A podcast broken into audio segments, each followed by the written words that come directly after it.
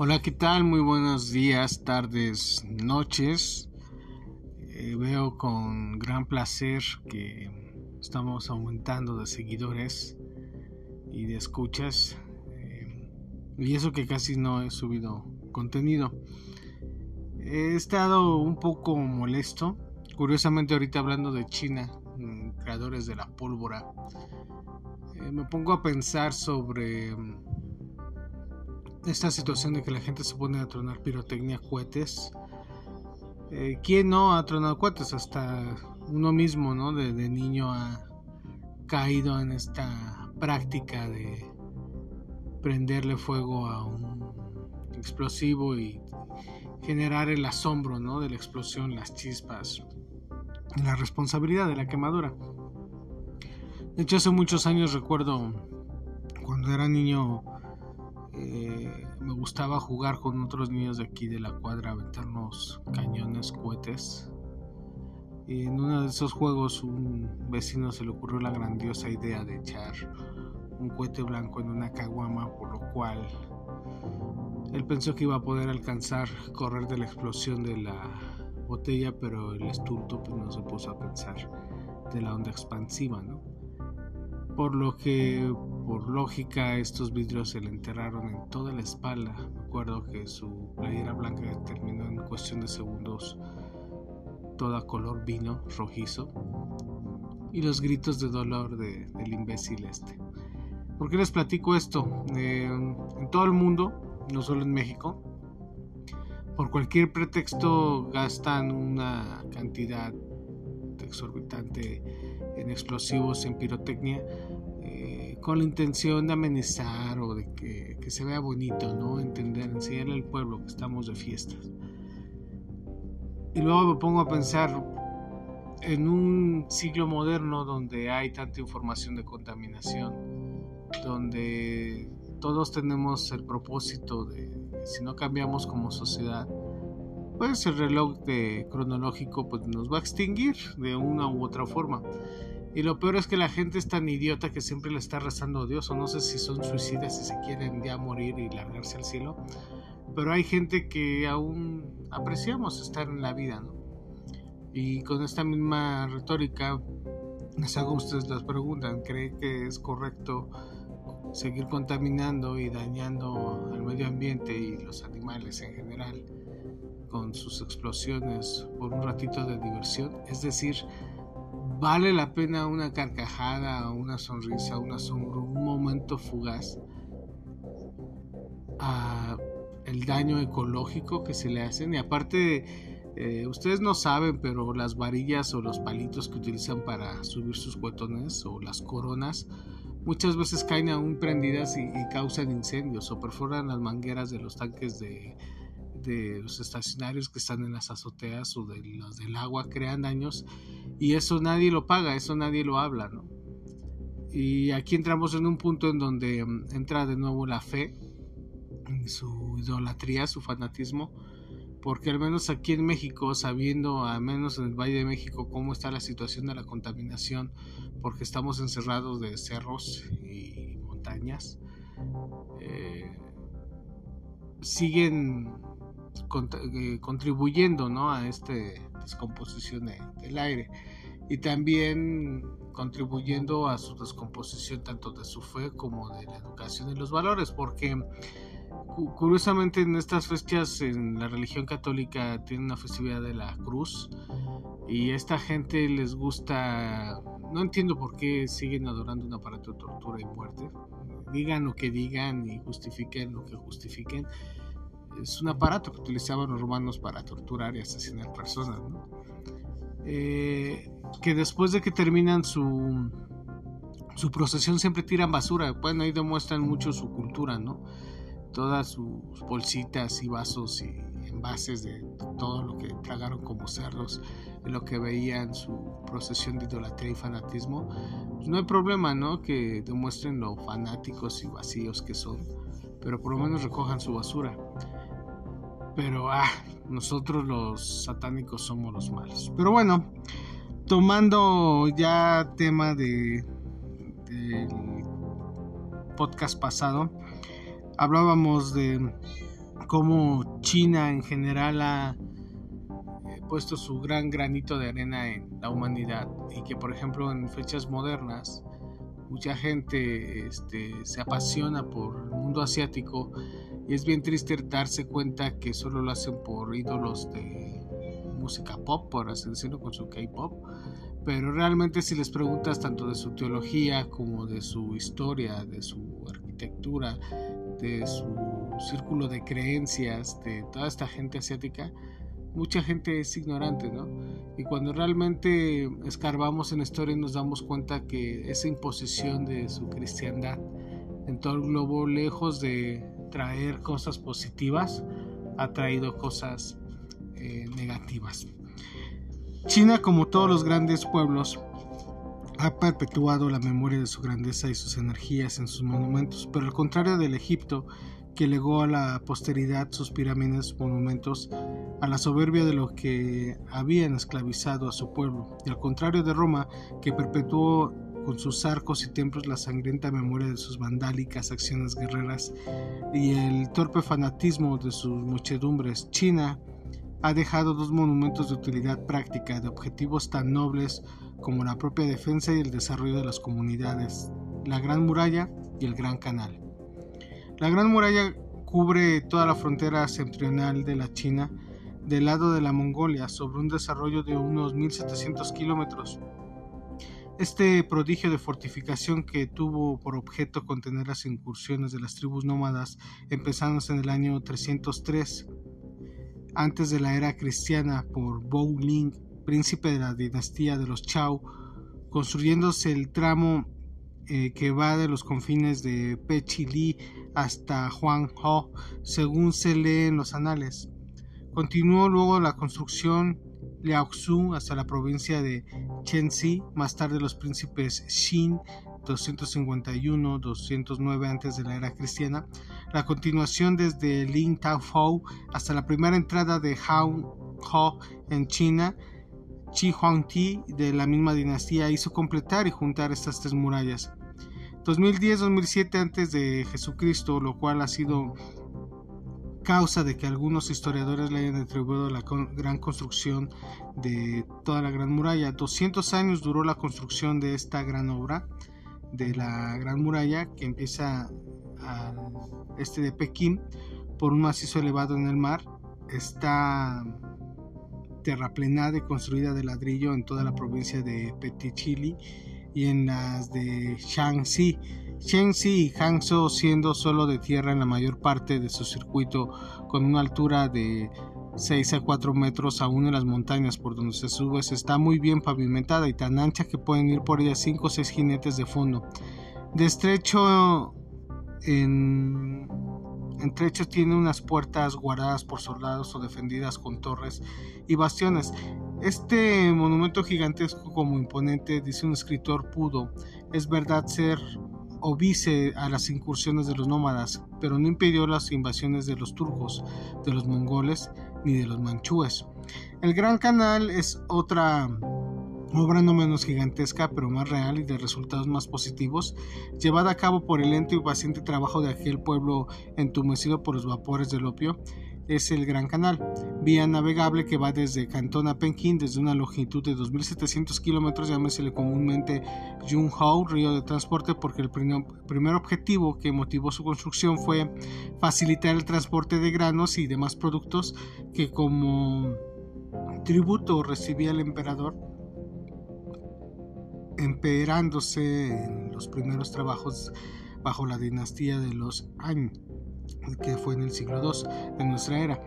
Como quiera que los soberanos que ocuparon sucesivamente el trono imperial tenían diversas residencias o capitales, cada una de estas residencias exigía nuevas prolongaciones o ramificaciones sobre los primitivos planos.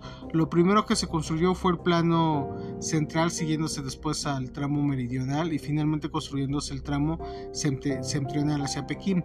El canal se compone en gran parte de ríos canalizados y rectificados y reunidos por causas artificiales provistos de presas y Azudas.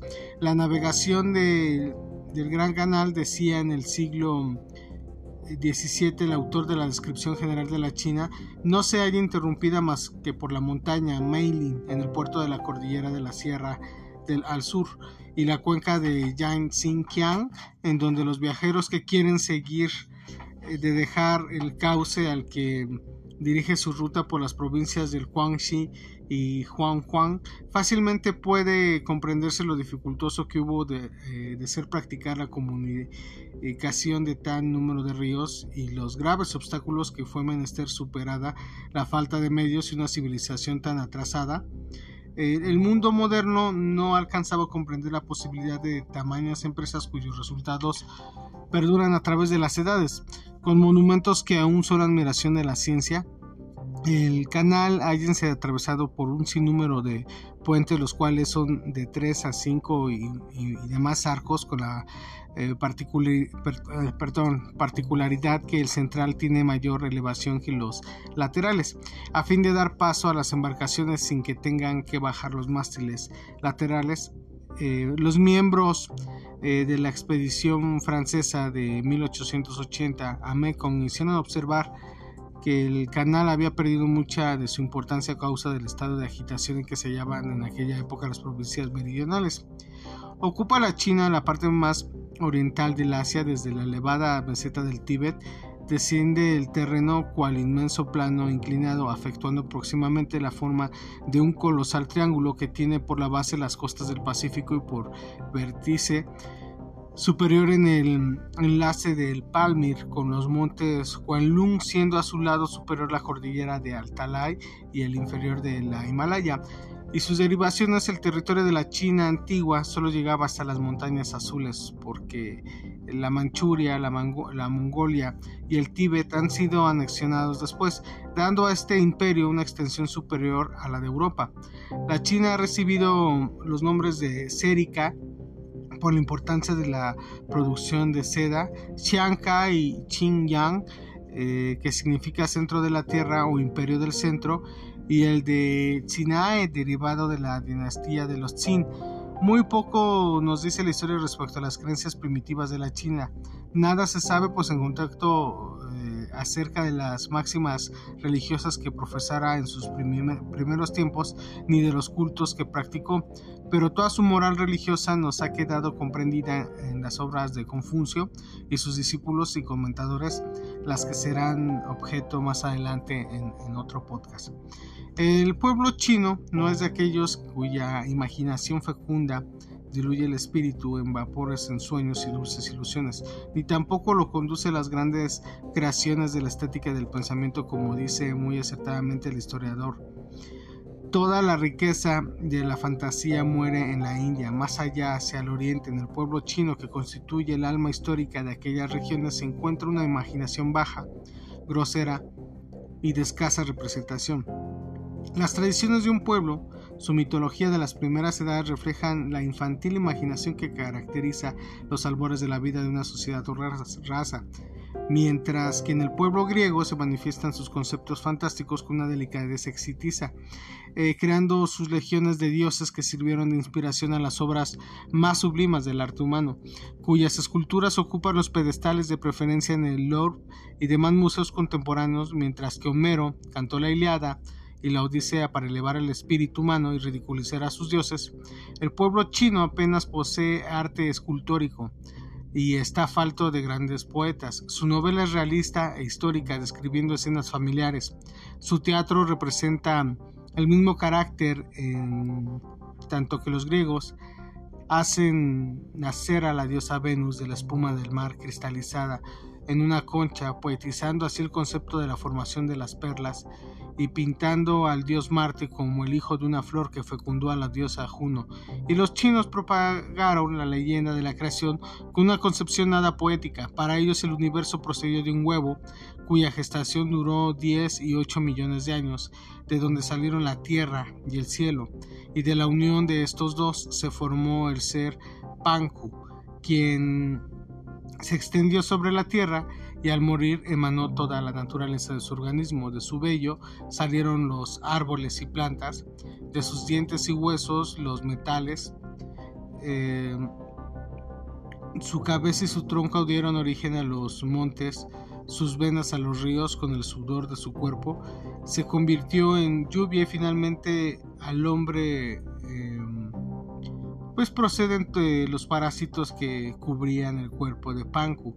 Los sabios del país tenían una concepción natural y parecida a la teoría de Laplace eh, respecto a la formación del universo. Eh, aquí tendríamos que hablar sobre Svante Arrhenius, eh, von Hinterwandenstersein, creo que se pronuncia así, es un tratado del sueco eh, sobre la teología de China. El emperador de la China fue considerado como ministro del cielo ante el cual puede inclinarse sin humillación del hombre. Esta idea, encarnada en gran parte del pueblo, considerando que el poder del gobierno proviene de Dios, no fue sin embargo aceptada por muchos individuos, que en el transcurso de la historia se agruparon, como luego veremos en sociedades secretas, casi siempre para destruir las dinastías reinantes. Hoy en día la despreocupación se extiende en la conciencia de la multitud y más adelante veremos los frutos que dio, derrocando el régimen imperante, el amor a lo antiguo, una ferviente veneración a lo tradicional en todo lo esencial y en los pormenores de la vida. Es la característica del pueblo chino, el cual presenta por esta causa un lamentable retraso en la civilización, el exoterismo y las más estructuradas y espectulosas reglas de cortesía que ocuparon la actividad psíquica de los súbditos del imperio chino, constituyendo el objeto de la educación, integrando el espíritu de las leyes y formando el alma nacional. Los embajadores necesitaban emplear una porción de tiempo considerable para emprender las ceremonias con que debían eh, cumplimentar al monarca, facilitándosele para ello un maestro y debiendo ser examinados en el tribunal de ritos.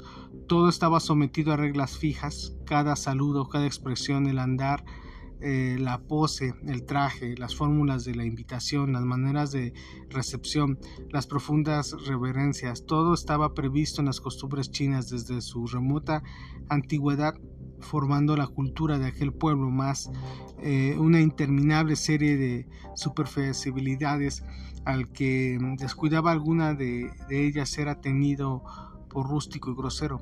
El pueblo chino es el antípoda del pueblo inglés. En la vida aquel consume la mitad del tiempo un atender a las minuosidades de la etiqueta, mientras que el último aprovecha los segundos inclusive, no olvidando jamás su moraleja hecha universal de que time is gold. El teatro chino fue eh, fiel retrato de la vida doméstica, nos demuestra una existencia acompasada, inmutable, desprovista del entusiasmo meridional, sabiendo disimular la ira y la satisfacción, fingiendo no molestarse cuando se le ofende, pero guardando rencor eterno y esperando la ocasión de la venganza. La superstición se halla extendida por todas las esferas de la sociedad. Los adivinos con sus supercherías han causado grandes estragos en los hogares y en los gobiernos, el horror a lo nuevo y dejar lo antiguo, y por consiguiente el apego a lo vestuoso en perjuicio del progreso y la civilización es inherente al carácter chino. A través de los siglos ha permanecido la nación entera, aislada del resto de la humanidad, excepción hecha de escasas invasiones modernas eh, que fue conocida por los navegantes que surcaban el Pacífico. Hasta hace poco el gobierno no tenía representaciones diplomáticas en los demás países. Era rechazado el trato con los extranjeros y las imprudencias de los gabinetes de Pekín. Motivaron funestas guerras con los europeos. Por espacio de más de 4.000 años los chinos conservaron la monarquía absoluta y hereditaria venerando en la persona del emperador al Hijo del Cielo. Cuando moría, todos los empleados públicos, desde los cargos más elevados a los más humildes, debían salir vestidos de luto a las afueras de la población para recibir la noticia.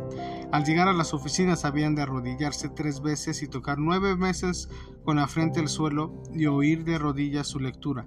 Después todos los empleados civiles y militares junto con sus mujeres llevaban luto riguroso por los letrados sin poder casarse durante un año ni hacer música en su casa. Asimismo los soldados y el pueblo debían llevar luto durante 27 días, no podían también casarse eh, y durante un mes y recrearse con la música por el espacio de 100 días, en cuyo periodo no se afeitaban la cabeza y los reyes y gobernadores durante el luto no adoraban ni quemaban incienso a los dioses.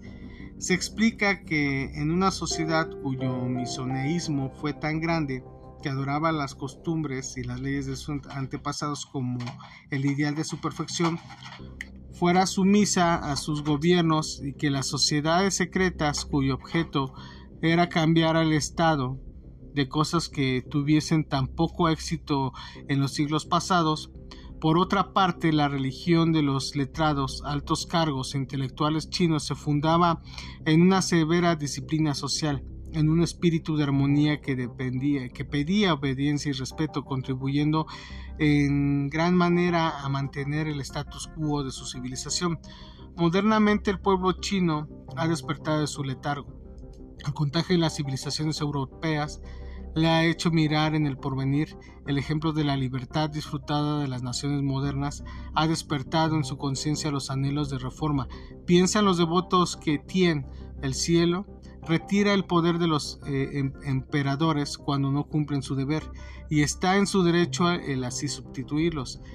Así es que encontraremos en los últimos tiempos la labor oculta que corroe los cimientos del vetusco edificio social.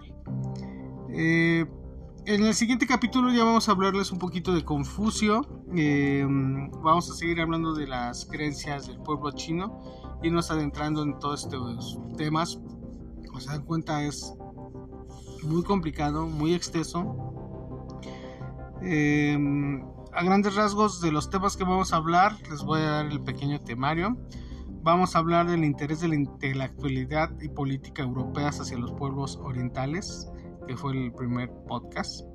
El peligro amarillo, la organización militar, el aumento de la población en China, el bosquejo antropológico, histórico, la gran muralla y el gran canal, que fue el tema de hoy, posición geográfica de China, eh, luego va mentalidad del pueblo chino, sus tradiciones, su cosmogonía y sus ceremonias, Confucio el hombre, su doctrina, eh, ahí va un breve eh, examen de esa es otra cuestión de literatura confuciana, taoísmo, Lao Tse, sus relaciones con Confucio, las sociedades secretas de China en tiempo de las dinastías antiguas, su actuación en las invasiones tártaras y mongólicas, el bosquejo de la psicología y costumbres de la corte del pueblo y las vicisitudes del pueblo chino en la época moderna de la revolución de Huangshan eh, sus triunfos y sus fracasos, las sociedades secretas del último tercio del siglo XIX y primeros del, XX, eh, etc, etc. ¿Para qué les sigo spoileando? Mejor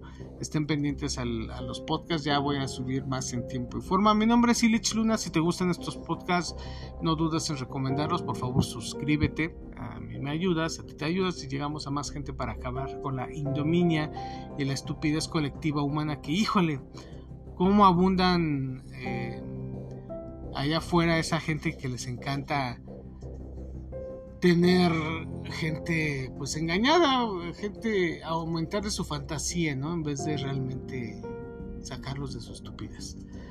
Eh, sin más por el momento que tengas un excelente día, tarde, noche, en el día que estés escuchando esto.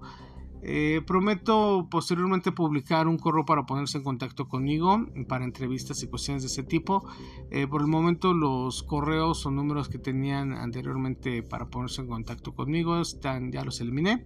No manejo ningún tipo de red social. Si por ahí hay perfiles o personas que se están tratando de hacer pasar por mí, eh, lo están escuchando en mi propia voz. Yo no uso redes sociales de ningún tipo. Eh, solo manejo un correo electrónico que es mi correo personal de toda la vida.